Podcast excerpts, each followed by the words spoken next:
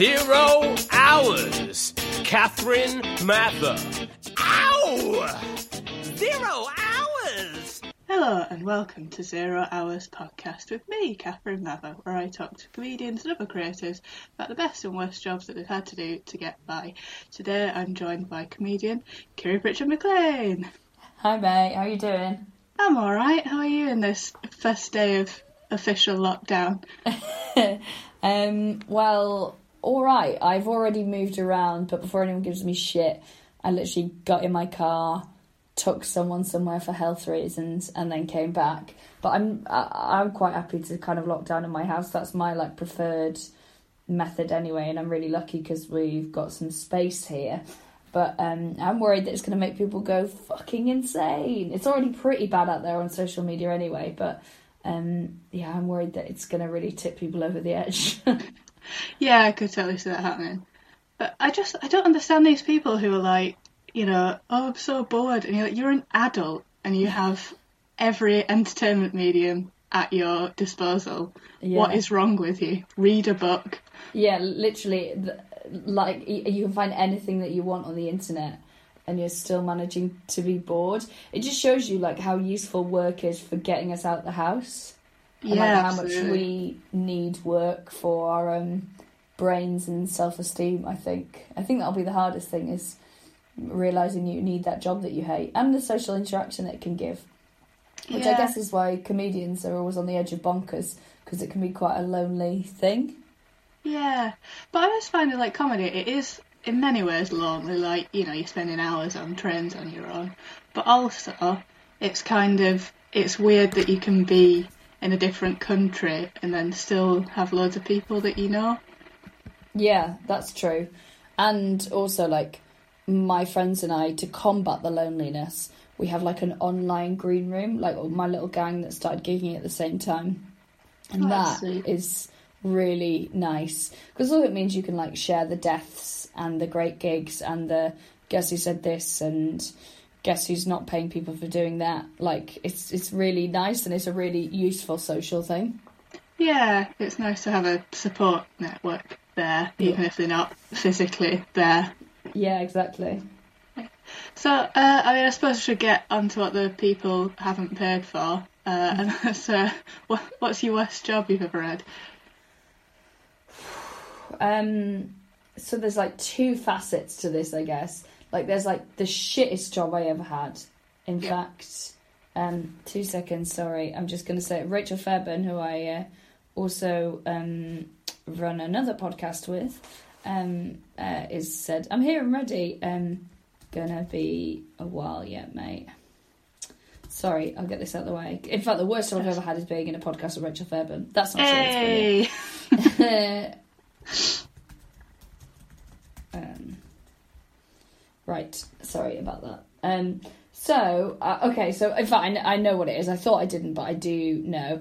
I used to, when I left university, uh, it was a side job anyway, but when I left university, I went sort of full time um, working in the Trafford Centre in Bench. Um, you know, the Manchester brand um yeah so selling jeans basically and sort of coats which is fine like i'm not i don't think i'm above retail and i've done loads of retail but there was something about the perfect storm of the people i had to work with and by that i mainly mean the management apart from one Yeah. guy who's amazing and um the Trafford Centre is just such an unholy place to work in many ways. Because for a start, there's like because it's open so long. Normally, when you get your you work your like whatever nine till six, ten till five, whatever it is, you know they have to give you like an hour break. Yeah. And normally, because most shops are open till like five or six, that's like a paid hour. But because the Trafford Centre is open for so long, you go and have an unpaid hour for lunch. Like it, it doesn't come out your working day. You still just then work an hour later into the evening. And at Christmas, it's open till like eleven o'clock at night. And it's all that thing of like, just I, I understand that like companies have targets, but being treated like an animal, like when someone's pointing at a sheet and going, "You need to make ninety four pounds an hour," in, in, like you have to sell that uh, to justify you being here. and it's just like such a gross way to, I guess, mo- try and motivate people to be like, this is how much you're worth to us. Like you're costing us this much. It's just a horrible way to yeah do anything really, and. um a couple of them were called for graduate management scheme, and you could tell had all these like fun activities they'd learned on like team building weekends with Topshop, but actually were very bad people, like uh, like at dealing with people, um, and could have made it. There was like one manager who really stood out as being amazing because he was just like really good at talking to people and made it sort of fun and like by taking the pressure off actually your job you end up working harder that thing that i never understand that like businesses think it's motivating to threaten people and make, make them feel like they could lose their job at any moment. And Yeah. it, it is just such a strange thing, but so many people do it. Yeah, it's weird though, isn't it? I, when I was at uni, there was a, a management course, and you could tell exactly who had come straight from school and who had like been in the real world and met people Yeah. from the way that they spoke to you. Uh, it's mad, isn't it? Like, It it is, and also that thing of like there's this weird like sort of atmosphere. There's one girl I got into an argument with, so I, I just basically came out of uni, and it was my like job that I had. I worked all the way through university because I paid for it myself, and I when I left uni, my ex who I was with at the time didn't get his tuition fees for ages, so I had to just go out and pay for everything for both of us, um, so he could stay in uni, and it's just that like going in with that pressure when you've only just left uni and you're like now finally I get to go out into the big old world, and then there's this weird thing of like some people I work with hadn't um, got anything past GCSE. I remember they tried to. Um, they wanted me to do a GNVQ in retail, which I'm not. Uh, I'm not adverse to getting qualifications. And uh, I remember being sat in like the break room while one of these girls was having her lunch, and the guy from the GNVQ thing, because obviously they get money for training their staff up. That's the only reason. It's it's not out of the goodness of their heart. There Yeah. must have been some government scheme was sat there and he was like, okay, so um, this is really good because it means you could get a qualification. And I was like, oh, okay. And he's like, you know, and it'd be really good, and we'll have to we'll do this and this, and there's some coursework. And then, um, and then he was like, so what qualifications do you do? You have any GCSEs? And then was like, yeah, I've got eleven GCSEs. And how many A? Uh, do you have any A levels? I'm like, yeah, I've got three A levels. And he's like, and anything beyond that? I was like, yeah, I've got a, I've got a degree. Um, and it just, and then then this girl was like if it was sat there like staring at me while I'm eating my like she's eating her lunch, being like, if you've got so many qualifications, why do you think you have to be here? And it's like it was her own. I recognise now that's her own bullshit being taken out on me. Like she feels inadequate or whatever, or that she hasn't had opportunity. But just that thing of being like cunted off in front of a stranger and then like feeling embarrassed and like you know all this stuff and, and then don't worry later on i got into a massive argument with her on the shop floor and made her cry because when i was 19 that was i thought the best way to deal with things oh, Um, absolutely, but- that's how you, an adult deals with stuff. yeah exactly yeah yeah um and nothing has changed actually in how I would approach approach dealing with things. But yeah, I Regret there was just there's so much of that job that I hated, and also I learned a lesson. Like my dad has always pretty much been self-employed. Like he's been like a lorry driver and a mechanic, and you know, like he does odd jobs.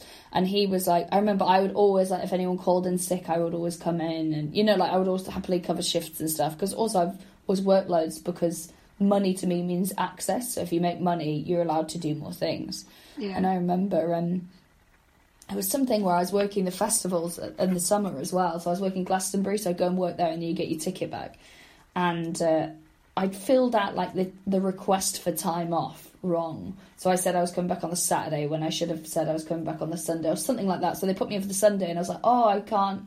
I can't do that because I'm at Glastonbury that I've been talking about for the last six weeks. And they were like, well, the company doesn't work around you, you work around the company. As some like weird line in the sand lesson for me to learn. And I was like, okay, but I I mean, can I swap? And they were like, no, it's not about swapping because we actually design the, the rotas really carefully. So you're going to have to come in. So like leaving Glastonbury early to go back. And when I got to that shift, it was absolutely dead. There was no one in, and they were, you know, when they like give you pretend tasks to do. So Yeah. like, okay, well, we can clean the shop. And I was just fuck the whole time. I was fucking fuming. I was like, okay, it's some weird flex. You have dragged me in here to prove that what I'm loyal to the company. That like I don't really give a shit about, but I do my hours when I'm here and I sell my ninety four pounds. And I was so angry. I remember talking to my dad about it. My dad is like, never, ever, ever do anyone favors with if you're working for them because they will never do it back. He was like, treat treat them with the contempt that they treat you. And I was always like, shut up, dad. And after that moment, I was like, fuck them. Like, fuck them. They would always fuck you over. So, like, do not worry about fucking them over, especially when it comes to em- employers. Like, that's a lesson I've learned in time and time again is that they're not actually loyal to you, even when they think that you, when you think that they are. Oh my god, absolutely. Like similarly, like when I was, I, I got a Saturday job and I was like, it was in only in a cafe, but like I do, I'd bend the rules to like help people out, and the amount of times that they drop me in the shit, like didn't even think about it. It's Yeah. unbelievable. I just think Yeah. like you can't trust people. You can't trust people to not go out and spread this virus and kill people. Like you can't trust someone to not tell on you because you gave them a lasagna past the time that you were supposed Yeah. to serve it or whatever. Like people are shit, aren't they? They really are. And it's that thing of like, that's another appeal of being a comedian is like, I'm my own boss. And Yeah. If I, also it's that thing of like, my dad was always like, never work this hard to make anyone else rich. So I was like, I never really got it. And then I was like, oh yeah, why am I busting my ass off? I still get the same hourly rate as people who phone it in. So uh, yeah, he's um, he's really got a problem with authority and is very cynical. And um, thankfully, I've taken all of those burdens with me. Yeah. So as well, I think the Trafford Centre, it doesn't have windows, does it? no, it's got it's it's um you can't really tell how time passes in there because it's got the odd like sort of dome. It's absolutely mad. The way it's designed is like it's um someone with no taste uh, what they think money looks like. Um, so everything's sort of like pink marble and gold dolphins. And uh, yeah, there's no natural light. So yeah, and then like the food court is a fake starry night with sort of a fake ship bow. There's quite a lot depressing about it. So I'd go and have like my KFC on my lunch break or whatever. So you're eating shit food for a start, unless you bring your own sandwiches, which I find incredibly bleak. Um, Yeah. So you go and sit and eat that unpaid hours worth of lunch, and then you have to occasionally watch some like fashion show that's allegedly there to raise money for something as people sort of stride up and down in clothes from Oasis. Yeah, it was just such a weird place to be. Um, yeah, odd place. Yeah, it's sort of like borderline palatial, isn't it? Yeah, Like, it, yeah, I it's remember, um, remember telling my sister uh, when she was like a kid and we were driving past it, I was like, that's Trafford Palace. The Queen goes there sometimes. She's like, wow, really? it looks amazing from the outside, and you know, like, uh, but also it's just the thing of like it's concrete. Everywhere's concrete, so just being stood because you can't sit down, like being stood up for that stretch of time. Like that's when I first got the hereditary anyway, but like I first got like varicose veins. Um, right. Really badly because I'm just stood on concrete, like with no rest all day, just being stood up, being like, "Hi, welcome to Bench," uh, you know, or like on the door greeting people, or let me know if you need another size. How's it looking? Like all that kind of like horse shit. It's yeah, and and just hating the job so much that I would go and like, and I've never needed the toilet so much in my life. I'd be like, I reckon I can get away going to the toilet once an hour. So you go to the toilet, and I would just sit there, not needing the toilet, with my head in my hands, being like, "There's got to be something else other than this." Oh, God, that's so bleak. yeah, and they weren't like. It's not like I- I'm aware I wasn't down a mine or anything. I've definitely had much more demanding, f- physically demanding jobs. Like I grew up on a farm for fuck's sake. Like I don't mind hard work, but it's like it was everything about that place that really is mm, doesn't suit me at all as a human. Yeah, 'cause I suppose at least on a farm you can see the immediate results for you and your family, Yeah, and the work means something. yeah, it? and totally. And also, like, if you work extra hard, it just means like your mum or dad has it slightly easier. Whereas, like, if you work extra hard, someone who's fucking horrible to you is going to fuck you over at another point. Like there's no, there was no like camaraderie in um in Bench at all. Uh, How long were you there for? How long was it? Well, I started off in the Liverpool One shop, and then I moved to um, the Trafford Centre. I must have been there at least eighteen months, I think. Oh, Yeah. a while then. Yeah, and, and like uh, before that, that's one of my shortest jobs. I've always had jobs for like a long time, Yeah. um, uh, or, or, but I've had a lot of jobs at the same time because I I don't think I've ever had less than two jobs at any time. So yeah, because at the Trafford Centre I was also working as a mad scientist teaching kids like fun science lessons. so Oh, I'd go and do that in the morning, and then I would um, yeah I'd go and do whatever shifts Bench had given me. Ugh. So did that teaching the kids sort of did did you enjoy that and was that like a uh, did it make it better that you sort of had that as well as the shit one? Or Um, yeah, it, it was definitely better than Bench, but it's just that thing of um, the kind of children who can afford to do it aren't necessarily the nicest children. yeah. So the after school clubs means it's it's it's self selecting. So I mean, some cases it means it's lots of like quite sweet, conscientious kids. Um, whose parents have saved up loads, but sometimes it's just rich little shits who want to do the fun science class. And I heard we were going to make slime, and you're just doing like because it's there's no um, there was no like upper limit on classes either, so you'd have like 35 kids, and it's you like I, I've taught for ages since I was like 15 years old. I've been teaching kids, but yeah, there was a couple. There was one in Bolton that I was like, "You're all the worst people. You're going to work to be awful." And then there was some in like yeah other parts like to, out towards Stockport way. where The kids are really sweet and like obviously just the kids of hippies who just wanted to know more about stuff. Actually, I, I think um, it just really depends. And I, but I, I started to hate kids, and then if I hate kids, I'm not good at my job at being a teacher. Like I have to be having fun with it to be good at engaging children.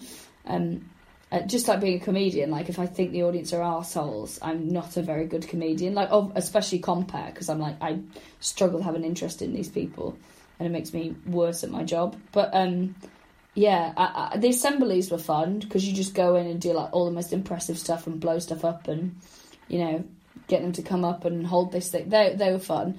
The kids' parties tended to be again very rich children and you're just being like brayed at by very spoilt kids who are like my mummy says that I'm going to get to do this and it's like okay well yeah we'll see see if everyone's got time for that like yeah it, there was um it was th- that wasn't ideal either it was not a highlight of my life then Catherine it was not it was not a peak period No.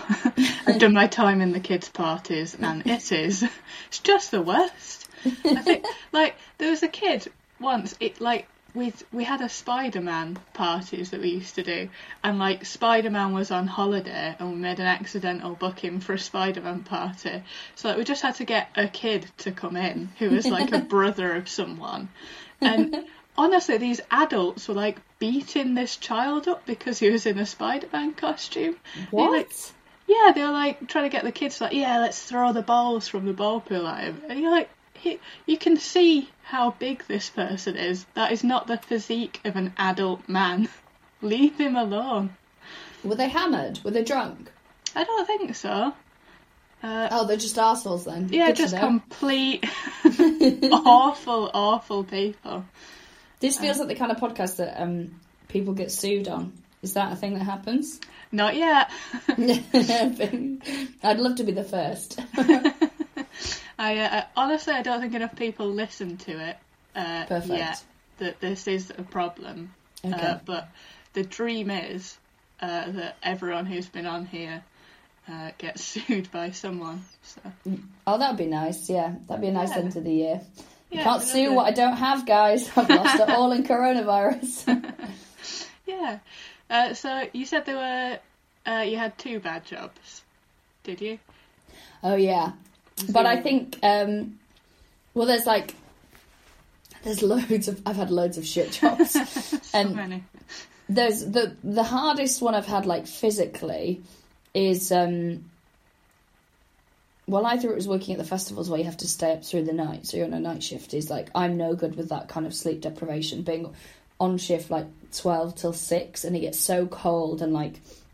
I'd just rather die than do anything like that. I don't have it in me. Shift work is brutal, and I take my hat off to anyone who does it.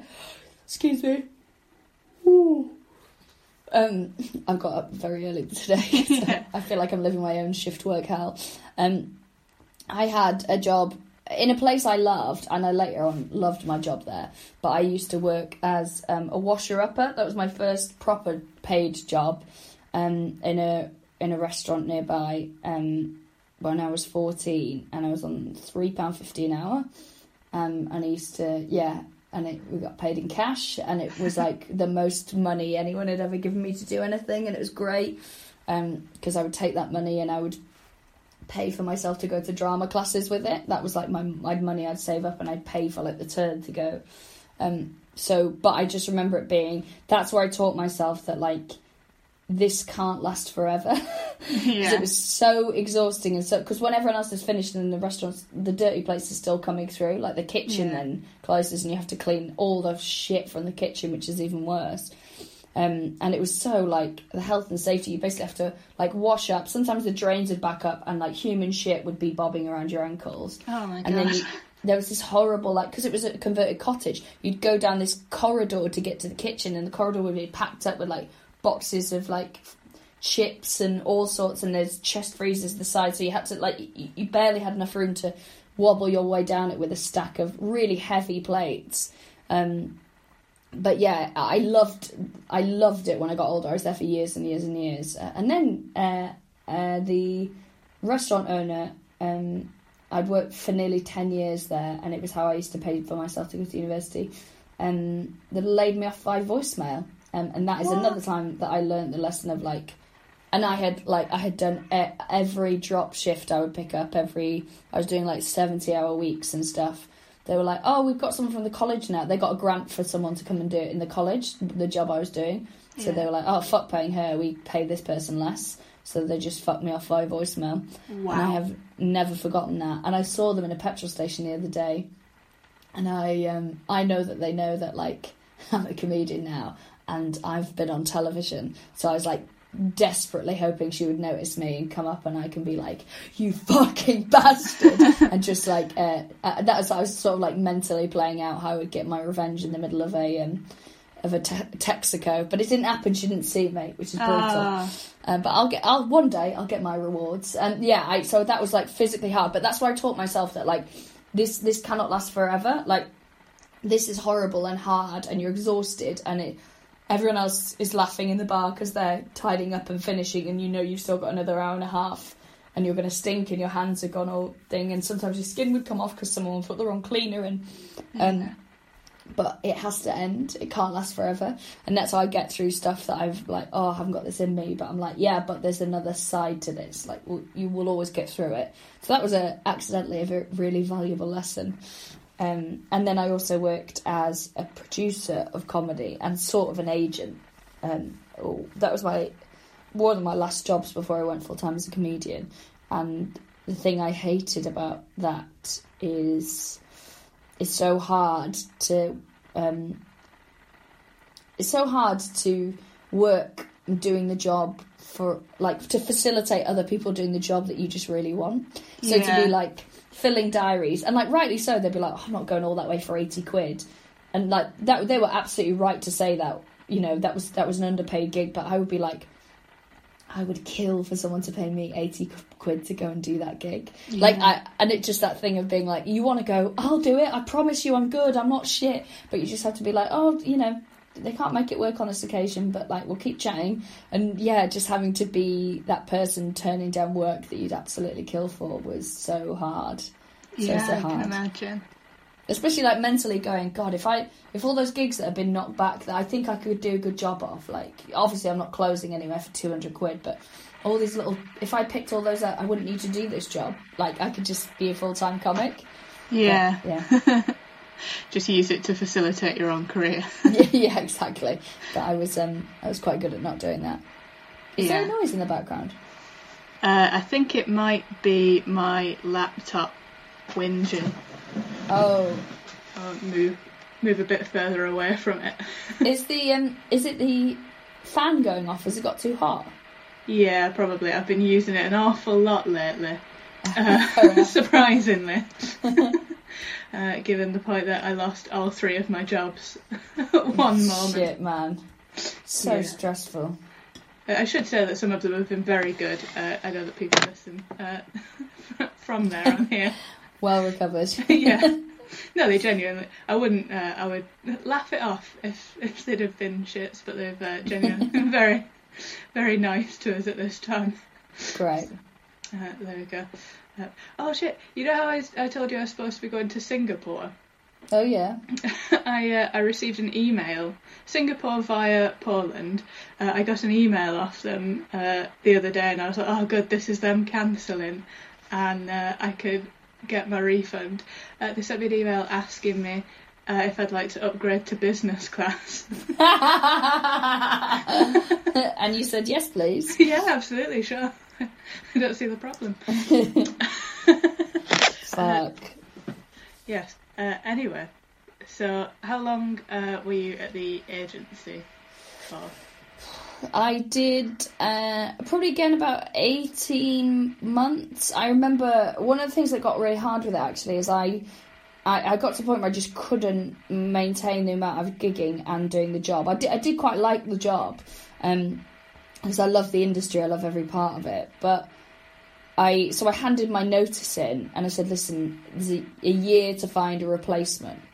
Yeah. Uh, is that is that fair? And it was like, yeah, great. And then just as I was about to leave, a member of staff left, and then something else happened, and I remember them saying, and they really didn't, you know, to give them credit, they really didn't want to ask me to stay on because they had to go out to um, Australia and do the festivals out there. So there was going to be like no one. There was it was just some like a girl who's brilliant and very capable, but brand new, which isn't really fair to go run this business. So they were Yeah. they were like, "Can you stay six weeks longer?" And I was already like, just so exhausted, and I was like, "Yes." But like every part of me was like, "No, like you're fucked as it is," and like so tired and so exhausted, and like yeah, just oh, and you, you know we'd been mentally that that was like what was really hard because just like washing up, you're like this can't last forever, and I know I know I'll be home by two. Like I know I'll be home by two. Like that's the latest I've ever got home. So then just being like with a year, like okay, I'm going to give him a year, and then after a year, I- like I'm done. Like 'cause that's all I've got left in me, and then being like six weeks. It might as well have been six months. I just Yeah. yeah, it was so. Oh my gosh, that was a really that was a really hard stint there, but I survived it. What an inspirational person I am. Yeah. so actually, on that, what is the most ludicrous journey that you've done for comedy? Oh, there was a week when I first started where I, uh, for a start, I was driving a car that was 27 years old. I had a um, a Citroen 2CV, which are like these little French Beetles. Yeah. So I had one of those, and they're like mad cars that are not meant for long journeys. And in one week, I drove to Newcastle three times, each for five minutes of stage time Shit. and that was in the first like I'd say first sort of like six months. So I, I've done some silly old journeys in terms of a week, but like we do it all the time where you're like go to Brighton, drive from Manchester to Brighton, and then you know because you can't get a train to get back in time, and then you go like uh, you're in Glasgow the next day. Like that's not and like touring has got a bit better, but there's been some mad tour dates where it's been like Bristol one night and then you're in Carlisle the other, and you're like, oh, I'm just going to spend a day on a motorway, yell at some strangers, and then go home on my own. Such a weird thing. It just does strange things to your head, definitely. Yeah. Man. The, the furthest one we did was London uh, to Ulverston in the Lake District. Wow. and I was so tired. I was so the driver he kept taking naps, and rightly so. Uh, and he was like, "You can stay in the car if you want." And I was like, "We have only just met. I don't really think it's appropriate that I watch you sleep." so I go and sit in the service station, and I was hallucinating that rats were running at me Oh God. in this service station. I've had that so often where you're like driving and I you hallucinate people jumping into the road. Oh God! or like scary. yeah I, I'm really bad for not pulling over. Although I've got better in the last year because I'm so sure that I'm going to die behind the wheel. I try not drive at all, and then I stupidly have on this tour written in a prop that needs driving round. So I have a massive, well, you've seen it now, massive light. So like, well, now I have to drive to every fucking day because I can't exactly take this on the train. Um, It is beautiful though. So it is fit, yeah, and we let things off. The, we let things off the hook if they behave badly, but are attractive. So, yeah, exactly. so I suppose uh, what is the the other side of the question? What's the best job that you've ever done? I think I might know the answer to this one, but was is it? Am I allowed to say it's the job I have now? yeah, Yeah, That's I what I my job. Yeah, although they're like, there's part of me that longs for. I loved it when I first started working at the Frog and Bucket. yeah, Like that was a big thing. So I basically sacked off that job in January 2010. I handed my notice in at the um, at Bench, and I was like, I'm just gonna, I just have to find something where I can, I'm gonna be a comedian. I'm just gonna do it, and I have to find something that doesn't leave me so knackered that I can't do it. Like you know, you've got nothing left in the tank, and that leaves me time to gig. So um, I handed it. I was like, I'll be fine, and then was just mad sciencing for like three months, and then I was like oh shit, I've got no fucking money. Things are really, really bad. Um, and then I saw this job advertised um, at the Frog and Bucket for basically like it was a, it was a lot less money than I was on in Bench. I'd say it's about three or four grand less a year. yeah. But I was like, it's fine. I'll be working in comedy, and it's an office job. And I went and I got the job. Um, found out the other person who was going for it was um, comedian Will Duggan, but his car broke down on the way to the interview, so I got it. Hey. uh, in your face, Will. Um, and then uh, worked there for a couple of years. Absolutely loved that. Learning about comedy, being able to see comedy for free several nights a week. I still worked in a pub at the same time because the wage wasn't enough to kind of live on. Um, and that was a fun time, like gigging and working at the Frog and seeing stuff and going and watching Beat the Frog all the time. Like was really really great, and that's where I met all my like dear dear friends who I'm now in a WhatsApp group with. It's all come full circle. Um, and I guess that was the start of me being a comedian, even though I was a baby open spot and I've only just started calling myself a comedian, despite having made a living from it for years and years. it's some like weird um, insecurity where you don't feel like you can own the word comedian. Um, yeah, I, I, of course, my job now, like I, every single day of my job when I'm allowed to do it, and when the country's not in lockdown, is fucking brilliant. Like even the parts of my job I don't like, um, I don't even know what they are really. Yeah, I don't. Um, yeah, I guess traveling, but like, I get to go to places that you would never normally go to. Do you know what I mean? Like, yeah, I've seen most parts of the UK and I get paid to do that. It's a lovely thing. And at the end, I get to do a gig or, you know, a tour show or something. So my job is amazing. I love I love writing. I love, you know, like, yeah, I just love, I love, I'm in a sketch group. I love writing for them. I love traveling around. I love touring. There's just not a part of it that isn't my absolute dream to do. Um, which is why I find it impossible to take time off because that means I'm saying no to something I want to do. yeah. Uh, which is why it's really easy to be a workaholic in comedy. I think um, it's a very common trait.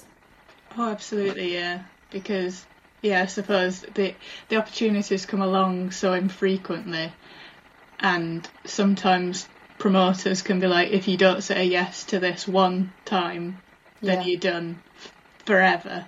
Yeah. Until I forget about this incident Yeah, yeah. You three years, first? and then they'll invite you back.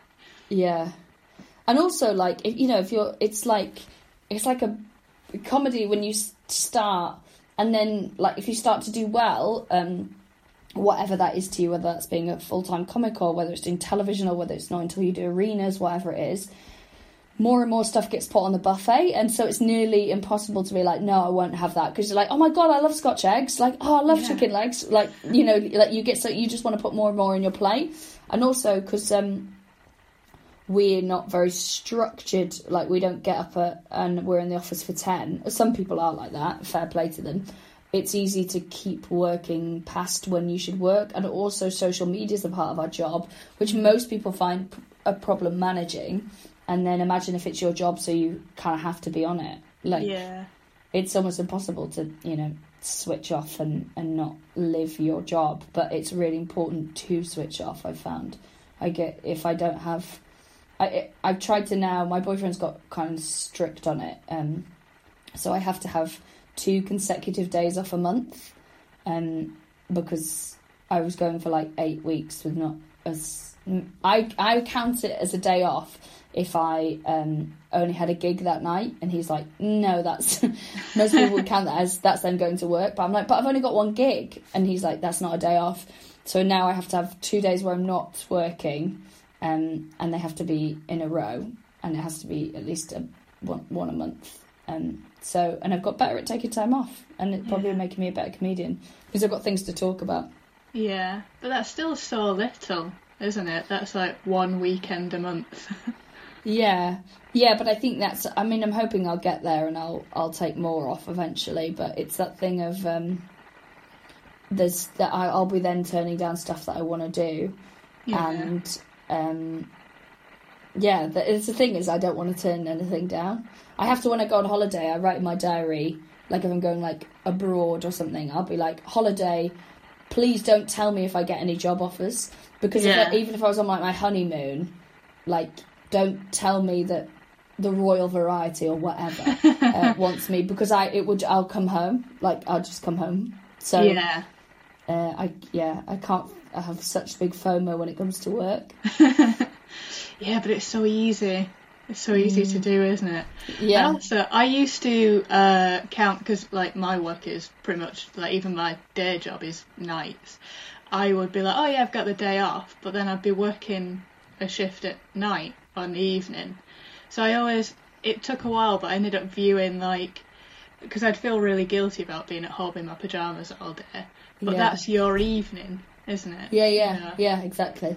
It'd be like calling someone lazy because when they came home from their office, they just sat and watched television. Yeah, yeah, yeah. You know? It is that weird. We put and because I write on stuff as well. Mm. Most days, like m- no, most normal day for me is I'll write on like I'll write on the show or I'll write you know something scripted or you know I'll be writing not my own stand up because I have to just do that on stage. Um, uh, or like if I'm getting a tour ready, I'll be working on the tour, um, and then I'll go out and then I'll gig. So I just do two jobs. So that's why to me, if I was only gigging, I'm like, well, I'm on holiday. I'm only doing 20 minutes work. But it's like, yeah, but you're getting it's two hours to get there and it's two hours to get back, and you've got to be there at least half an hour before, and you you know you can't fuck off immediately, like all that kind of stuff. And plus, you know, however long you're doing when you get there. So yeah, allowing yourself to have time off is um is a important one that I'm only just learning now. Yeah, and also people say that like, oh, it's only only twenty minutes of work, but then also, how long, how many gigs do you have to do to write that material Yeah, for free, and then sit and Yeah. write it, and travel and stuff? It's not the the hourly rate is fucking awful, yeah, really? definitely, definitely.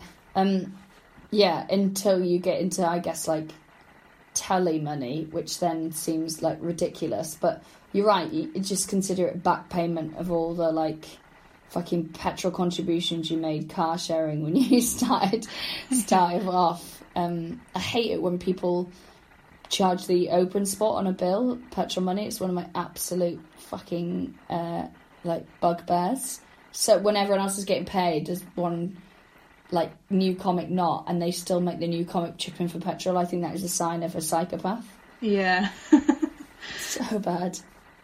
I think the kindest person uh, was Ash Frith, and we all of the last trains back into London are gone, and he was emceeing, and he was giving me a lift back to the train station because it was like quite away from the nearest train station, and he gave me a lift back into London, and he wouldn't take any money, Oh, and that was just the sweetest thing because he could have, and some people would have just fucked Yeah. off and left me at that like train station in Essex. uh, I think um, you you remember the people Oh my have been God. good to you. Don't you just, yeah. And like, it's all logged up there in my little grudge list of Yeah. people who've, who've been like arseholes to like anyone who's an arsehole to a comic on the way up because they think they can't do anything for them. That's a um, it's a really interesting trait in people. Yeah, and I suppose it's like after this, isn't it? Uh, everyone will remember the Richard Bransons and the Mr. Wetherspoons and Yeah. Mr. Sports Direct. Well, that's what I hope. Yeah, that's what I hope. Uh, um, people, because sometimes the only way you can like vote is with your wallet. So I hope that's what happens. Get all scared. Yes, please. Oh my god, yeah, absolutely. But then not well. I was going to say not to a point that it affect their employees. They've got rid of them all, haven't they? Yeah, they don't have to go fucked them all off. That'd be oh, that'd be amazing, wouldn't it? If none of them had any staff. At the end. oh, lovely. Oh, I'd love to see Mr. Wetherspoons having to pull pints himself. that mad guy with the blue hairnet on. That would be brilliant. Yeah. uh, oh dear. Uh, well, uh, I don't know. I suppose that's that's pretty much uh, everything there, is it? Have you got Have you got anything that you would like to plug? Um, I'll be on tour, but I don't know when. I imagine it's the autumn. Uh, if you want to see myself and Catherine, Catherine is doing loads of um, tour support for me as well, so you can come and see us if that's uh, if that's up your alley. Um, but who knows when it will actually happen? yeah. Ugh. It's mad, is it? Or any uh, self isolation? Um, what is it? Tips. Oh. Um, I've got a 500 piece jigsaw next to me, which is Oh my god. which is yeah, it's it's doing all right. I did about half of it yesterday, and now it's the difficult bit. So I've just sort of left it on the table for two days. Yeah. And I've also built a poly, polytunnel, so I think I'm going fully insane. yeah. Um, but uh, at least I'm sort of outside doing it and being practical. yeah. That's it. The weather's been lovely for it. It's been really nice for it. Yeah, it's been really nice, uh, and I'm lucky where we are. We can go for a walk, and it's not an issue. But I I think just do you know what's really helped me is podcasts. Like genuinely, I know it sounds cheesy being on this, but it's such an important way of um, of having some kind of human contact and feeling like you're engaging in culture. Yeah. Yeah, podcasts. Yeah. The Houseparty app. I found that's very good. Oh, really? Yeah, because you can have like up to eight people, uh, and you can all have a chat together. Oh, so that's doing nice. that a bit, which is nice. Oh, that's fun. Because sometimes people that like you wouldn't necessarily connect with, but you know, like in a social group, you're like, oh, you're here as well. Great. Oh, who invited you? oh, oh no. I'd try, try that one. I think I'm gonna we're gonna do at the end of the week. Um, me and Rachel Fairburn, Stephen Bailey, and maybe a few others are gonna do a um, online gig to raise money for a, a food bank. So we'll see how that goes. That's a good idea. Yeah, it means I'm gonna have to like brush my hair for the first time in about two weeks. Oh no. I know. Well, I just I go completely feral when people I know people aren't gonna see me. Like it's it's everything I could do to brush my teeth. In fairness, I haven't worn makeup in over a week, and I couldn't be happier. Yeah, well, I don't wear makeup anyway unless I'm on stage, but normally I'm on stage every night. So, like, I, I think I'll have forgotten how to put false eyelashes on by the time this, by the time this, my makeup's going to be really bad. Like, you know, when old women's eyesight goes and you see them in the supermarket and they just look, they don't, they don't look well. Yeah. I think my makeup is going to regress so badly that I look like a, an, an elderly woman with bad eyesight. But, you know, it's a look, isn't it? it is, yeah. And you know, everyone's in the same boat, so Yeah, definitely. Fine. Well, uh, thank you uh, for coming on, and hopefully this doesn't last forever. Yeah, um, that's all we can hope. Um, thanks for having me. I appreciate it. That's right. Goodbye. Bye.